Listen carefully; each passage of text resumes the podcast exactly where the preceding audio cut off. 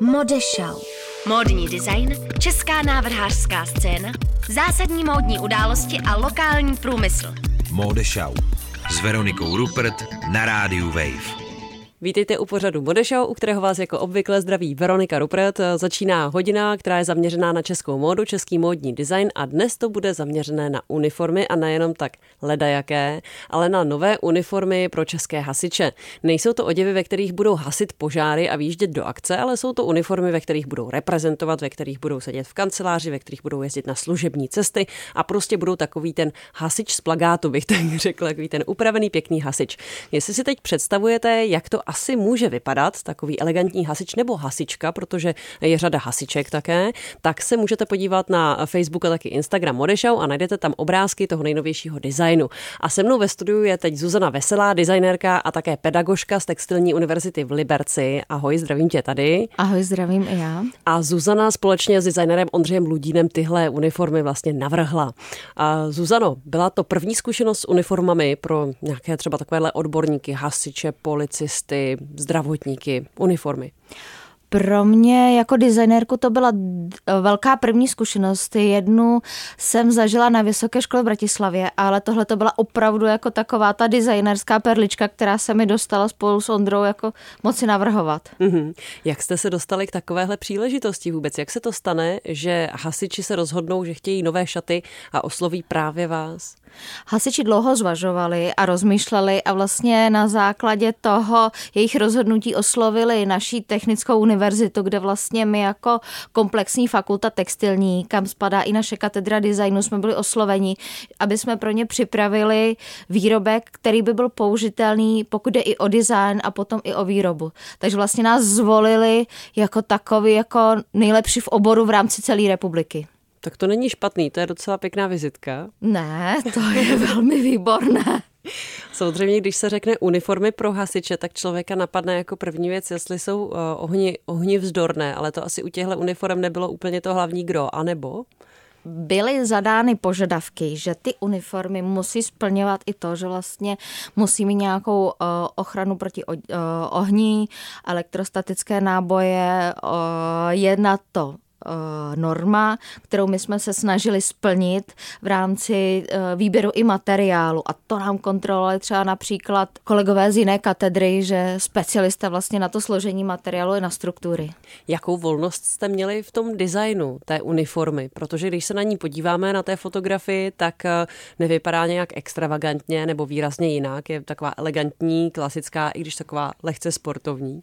My jsme volili linii poměrně dost konzervativního designu designu v tuhle tu chvíli a něco, co je víceméně nadčasové. A měli jsme uh, volnou ruku úplně ve všem. Ale potom nastává ta situace, že vlastně nejenom materiál by měl odpovídat normám, ale by ta galanterní příprava, ty uh, zipy, druky, suché zipy, všechno to, co se vlastně do toho oděvu dá, musí splňovat ty normy. A tam jsme byli limitováni tím, co je vlastně dostupné na trhu celoevropském. Hledali jsme jenom v Evropě, tak aby i ti hasiči a výrobci to potom byli schopni vyrobit. A vyrábělo se to tedy lokálně v podstatě, to bych nečekala. Já jsem si myslela, že tyhle velké zakázky by se vyráběly někde v Turecku, v Ázii, někde daleko. V tuhle chvíli první prototypové vzorky, jako výtvarné prototypové vzorky jsme dělali na univerzitě a je teďka vypsáno výběrové řízení na zkušební sérii, která má být vyráběna v rámci republiky. Hmm. A je velká vůle od hasičů jako zadavatelů, aby to tak proběhlo, protože chtějí si pohlídat celkový výsledek, prostě celý ten výrobek a chtějí to i konzultovat s námi jako s designéry a potom eh, i tu reflexi vlastně jako těch uživatelů, těch cílových zákazníků, těch hasičů, všecko tohleto a právě nemůže to být někde jinde. Hmm. Musí to být v Čechách. Čím jste se inspirovali, z čeho jste vycházeli? Jaké uniformy pro vás byly předlohou? Jak vlastně vypadaly třeba ty uniformy, co měli předtím čeští hasiči? My jsme vycházeli s uniformem z období počátku zakládání hasičských sborů, pokud jde o siluetu a jakoby dobrovolný hasičský sborů, protože tam byla ta silueta štíhla a byly přirozené linie v těch jako liních těla, kde jsou. A po revoluci se to prostě stalo takovou bramborou, všechny ty uh, uniformy, takže jsme chtěli eliminovat ty nakasané, podkasané, zahnuté a přehnuté tvary. Takže jste to vyštíhlili. Siluetu jsme vyštíhlili, ramena jsou v přirozené linii, tak aby držení těla znamenalo hrdost a příslušnost k hasickému sboru, protože to prostě je armádní sbor, který zachraňuje tu civilní složku nás v každodenním životě a pomáhá nám. Takže aby z toho byla cítit hrdost, pas jsme dali do pasu, boky jsme udělali přirozeně tvarované na tělo, dámskou siluetu potom jsme tvarovali konstrukčně tak, aby byly cítit a vidět v té siluetě prsa, aby tam byl náznak jako ženské siluety. Hmm a je to taková polopřiléhavá, tak, aby se v ní mohli příjemně pohybovat a pro kalhoty jsme volili střih z outdoorového oblečení tak, aby vlastně jsou tam vsadky, aby vlastně oni se mohli i pohybovat, pokud jde o reprezentaci třeba na dětských dnech, že v tom polezou po kolenou. Mm-hmm. Takové bylo zadání, že prostě musí mm. ta uniforma mít tuhle tu funkci. To je právě ono. Já jsem říkala, že to má být uniforma pro lidi, kteří reprezentují nebo pracují v kanceláři nebo jdou někam vlastně mluvit o tom, co hasičský sbor dělá, ale co ještě jsou ty další aktivity aktivity, které vlastně právě ti hasiči budou v těchto uniformách vykonávat. Věci, co nás třeba nenapadnou. Je to pracovní služební stejnokroj, takže oni vlastně v něm budou na stanicích v těch eh, svých, co jsou v rámci toho dne v těch pozicích, tak jak mají, potom se převlékají do zásového oděvu a to je jakoby nejdůležitější. A ta jejich činnost může být právě různorodá. Od kancelářské činnosti až po tu reprezentaci i potom po ty dětské dny nějaké uh, služební cesty, pokud jde o jejich interní zasedání a zájezdy a, a mm-hmm. tuhle tu činnost další. No. Ladíte Radio Wave, posloucháte Modešau dnes o hasičských uniformách. Čeští hasiči a české hasičky se dočkají těch nových uniform a navrhli je Zuzana Veselá a Ondřej Ludín. Se mnou ve studiu a teď designerka Zuzana Veselá a bavíme se o tom, jak vlastně tyhle uniformy vypadají, proč a jak to je. Ty uniformy jsou hodně sportovní, vlastně ty svršky vypadají jako takové funkční bundy, trošku třeba teď je, teď je zima, lidi jezdí na hory, možná to trošku připomene bundu na snowboard nebo na nějaký sport. Co všechno je vlastně vlastně součástí té uniformy. My jsme navrhovali bundu bluzu, která je ne, bez počívky a navrhovali jsme k tomu kalhoty. S tím, že vlastně jsme to museli napasovat na stávající sortiment toho, co mají. Oni mají polotrička, eh, pak mají klasická trička bez límečku a i tak, aby se to dokombinovalo ke košilím, případně ke košili s kravatou, podle toho, jak budou vystrojeni v ten den, co mají službu. Mm-hmm. Na těch fotkách má uh, hasička i hasič taky klobouček. Mají uh, čepici sportovního jakoby Takovou lodič, šiltovkového lodičku. střihu a lodičku. Mm-hmm. Máme dvě varianty. Aha. Jsme to fotili s lodičkou, protože byla elegantnější pro fotografii, ale pak mají i funkční klas, eh, kšiltovku, s, protože to si přáli. Ale to jsme se kombinovali a vycházeli z toho, aby to bylo se stávajícím sortimentem toho, co mají jako mm-hmm. výstrojní součástky. Už si to nějaký hasič zkusil nebo hasička, máte nějaké reakce z terénu? Ano, prototypy zkoušeli, byli jsme na hasičské stanici, tam vlastně jsme jako dostávali první reakci na ty úplně první vymodelované kusy odšité z materiálu, to hmm. si to vyzkoušel minimálně 5-6 hasičů, už to mělo na sobě že by chtěli hlubší kasy, že by chtěli kapsu trošku napravo, tak jako takové subjektivní dotazy, poznámky, ale ve skrze pak to vidělo vedení hasičského záchranného sboru a vedení všech krajů. Mm-hmm. A tam se shodli na tom, že to je to vhodné a nejlepší v tuhle chvíli, co by si přáli a s čím vyšli do výroby. Takže vlastně se ti vedoucí dohodli a odsouhlasili to, tak ale ti to na sobě neměli. Ty to fyzicky neskoušeli. Ty to viděli na fotkách nebo Ano, na ty to viděli na fotografiích. V tuhle chvíli teda potom ještě jsou ty první dva prototypové vzorky a ve vlastnictví hasičů, hmm. tak možná si to zkouší a testují už, ale to je bez toho, aniž bychom to v tuhle chvíli věděli. Hmm. Což je dobře, že to pokud to nosí, tak ať to nosí a zkoušejí. je to hodně vzácná příležitost vlastně dělat nové uniformy v České republice pro designéry. Je to unikátní příležitost.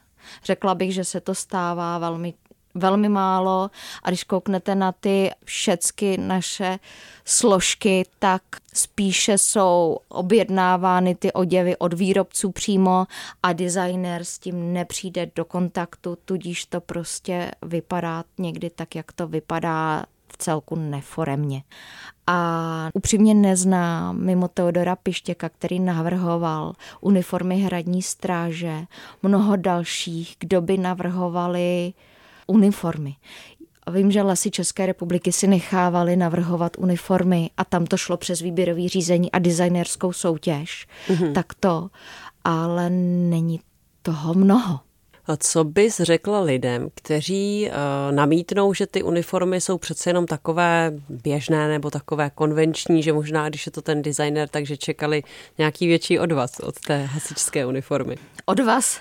Tam jsme, my jsme byli vázáni tím, že vlastně není v současné době na trhu není zas tak velká šíře materiálu, které bychom si dokázali představit. Hmm.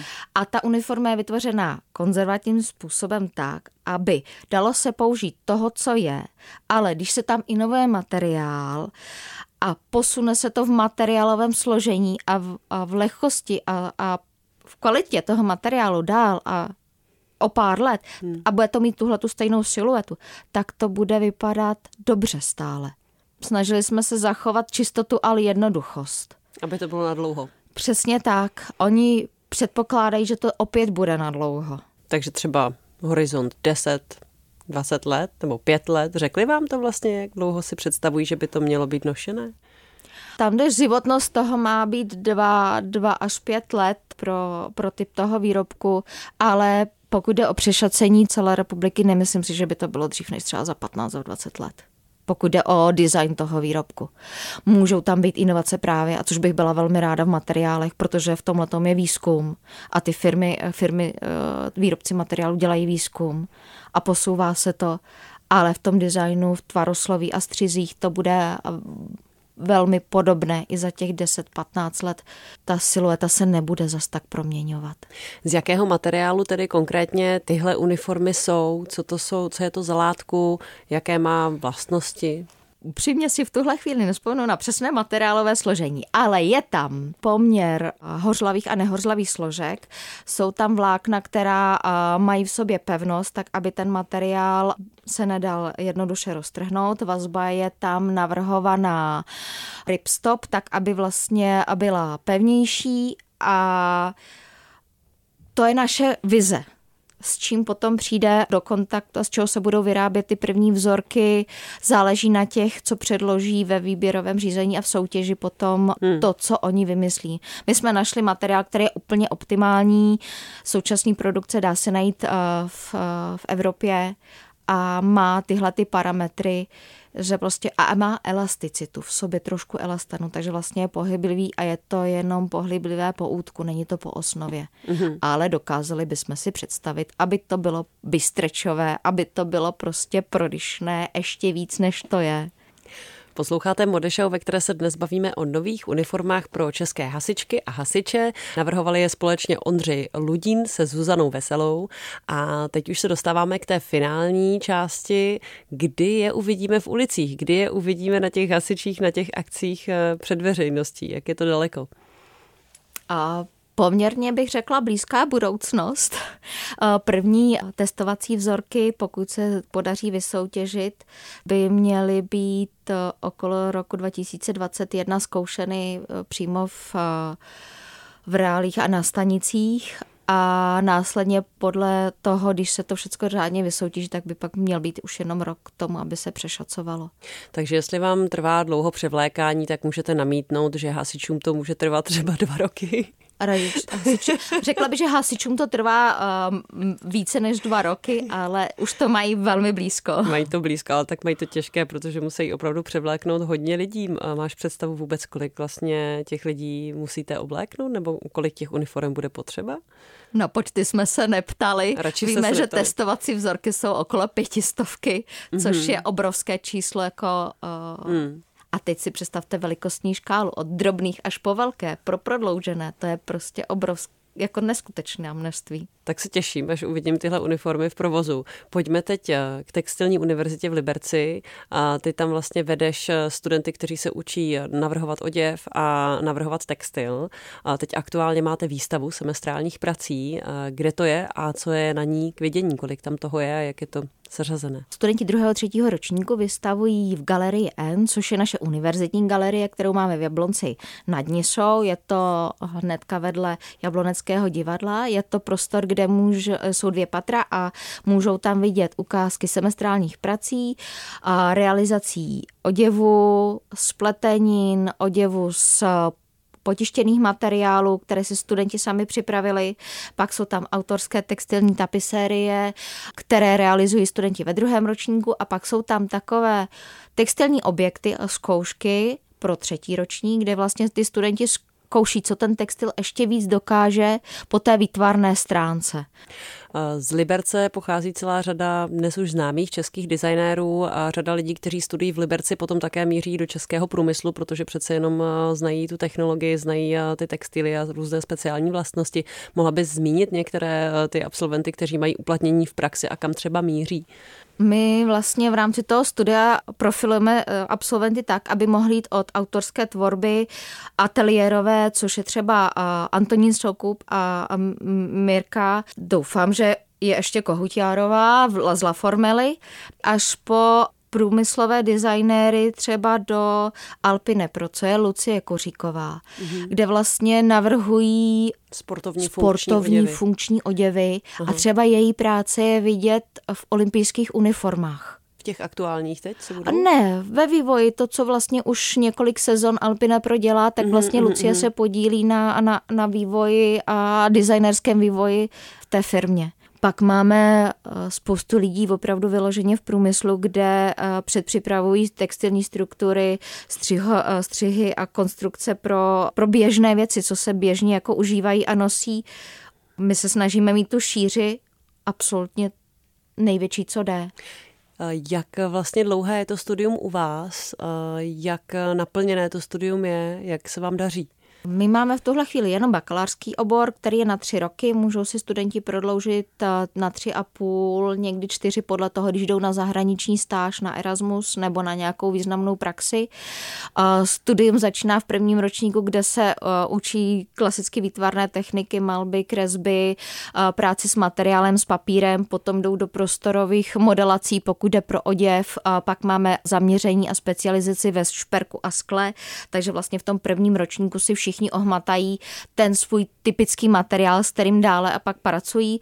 A ve vyšších ročnících druhém a třetím v zimních a letních semestrech se věnují ateliérové činnosti na zadání, kde vlastně zpracovávají téma v tom svém materiálu a vlastně třeba pro nás u textilu jsou motivováni k tomu, aby měli výstupy jak v oděvu, v textilním designu, v tvorbě návrhů a potisků a vzorování na materiály, ale i v ty autorské textilní tvorbě něčem, co je vlastně víceméně třeba nebude živit, ale posouvá je dál. Mm-hmm. A takhle to kolegové aplikují i ve šperku a ve skle.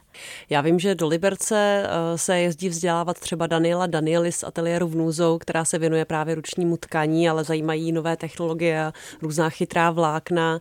Také jsme mohli zaznamenat přehlídku eh, libereckého ateliéru módního textilního na Fashion Weeku v Praze. To bylo na podzim.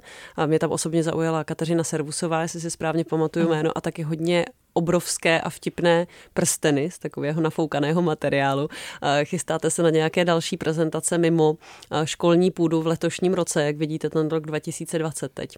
Vidíme to perspektivně, pokud jde o prezentace, protože uh, uh, byli jsme vybráni a máme tu, uh, studenti mají tu čest zase uh, jít na Pražský Fashion Week a půjdou opět v kombinaci šperk a oděv, protože jedni bez druhých nemůžou být a prezentovat je chceme dohromady a pak následně vybíráme z nějakých trianále a bianále, kam pošleme právě autorský textil a sklo a volnou tvorbu a co bychom rádi uh, jeli do Paříže, do Českého centra, udělá módní přehlídku, tak to máme v jednání i spolu s nějakým rezidenčním pobytem. Tak to jsou krásné plány. Prezentovat šperk dohromady s oděvem, myslím, že rozhodně dává smysl. Nevím, jestli si sledovala teď ty fashion weeky pánské, co, co jeli od začátku ledna, teď už na to pomalu navazují ty další kolekce, ale vlastně to propojení oděvu a šperku je čím dál tím víc aktuálnější a, a objevují se tam různé řetězy, různé speciální aplikace nebo věc, která ani nevíte, jestli je šperk nebo už výšivka nebo co to vlastně je, ale je to hodně aktuální téma. Co, co si o tomhle propojování myslíš, že se celá tak nadskočila, když jsem to řekla? Pro nás je to, já v tom žiju už posledních deset let, co jsem na univerzitě. Pro nás vlastně propojování těch oborů a prezentace těch studentských prací je samozřejmostí toho, že to je dohromady. Hmm. My bychom nepustili jedno bez druhého. To, že to máme takto skombinováno, je naš obrovskou devizou a hlavně oni na škole se seznámí a potom spolu dále můžou tvořit a reagují na sebe a ty výrobky a prostě všecko to má význam dohromady, protože hmm. každý nežije jak solitér hmm. a ten oděvní designer prostě nemůže a nemůže dělat všecko. Musí někdy vyzvat šperkaře, nebo i toho skláře, nebo i textiláka, tak, aby řekli, pojďme udělat něco dohromady, protože prostě pro všechny to bude přínosný. Ty jsi sama designerka, vlastně máš i vlastní ateliérovou tvorbu. Jak vnímáš situaci tady pro designéry, kteří se právě chtějí postavit na vlastní nohy a tvořit nějakou autorskou módu pro své zákazníky? Je to možné, nebo je to spíš taková radost vedle nějaké jiné práce? Pro mě ateliérová Tvorba činnost je regulérní práce, dá se s tím živit, pokud to člověk dělá odpovědně. Eh, je to možné i v našich končinách a člověk sleví eh, v určitém momentu, pokud jde o nějaké výtvarné prezentace a avantgardní styly a avantgardní představy o módě, tak prostě to v Čechách jde. Ženy, co já mám klientelu, jsou běžné ženy, normální matky, babičky, které chtějí a potřebují vypadat dobře.